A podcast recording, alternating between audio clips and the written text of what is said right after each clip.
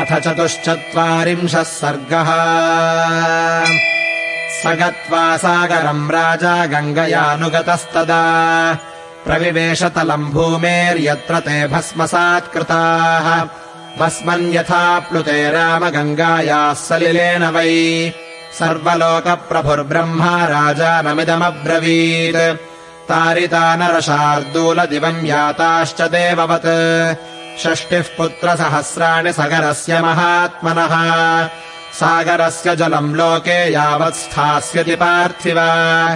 सगरस्यात्मजाः सर्वे दिवि स्थास्यन्ति देववत्। इयम् च दुहिता ज्येष्ठा तव गङ्गा भविष्यति। त्वत्कृतेन च नाम्नाथ लोके स्थास्यति विश्रुता।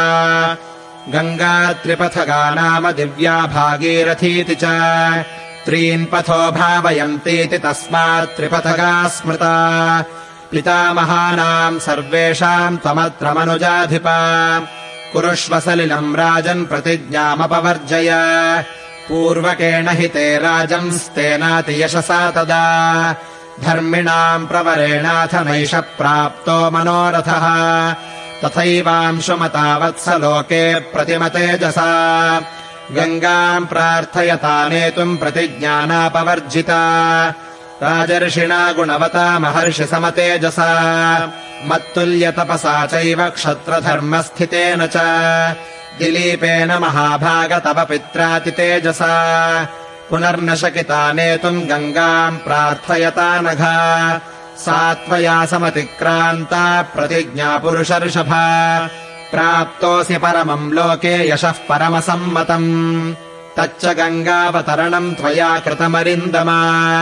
अनेन च भवान् प्राप्तो धर्मस्यायतनम् महत्। प्लावयस्व त्वमात्मानम् नरोत्तमसदोचिते।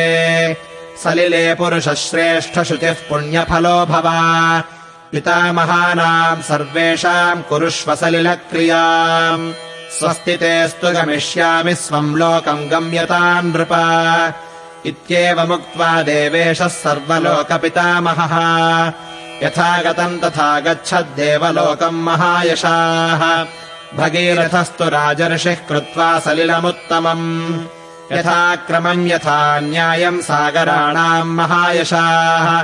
कृतोदकः शुचीराजा स्वपुरम् प्रविवेशः समृद्धार्थो नरश्रेष्ठः स्वराज्यम् प्रशशासः। प्रमुमोद च लोकस्तम् नृपमासाद्य राघव। नष्टशोकः समृद्धार्थो बभूव विगतज्वरः। एष ते रामगङ्गाया विस्तरोऽभिहितो मया।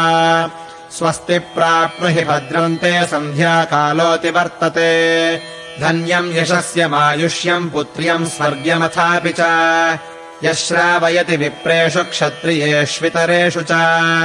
प्रीयन्ते पितरस्तस्य प्रीयन्ते दैवतानि च। इदमाख्यानमायुष्यम् गङ्गावतरणम् शुभम्। यः शृणोति च काकुत्स्थ सर्वान् कामानवाप्नुयात्।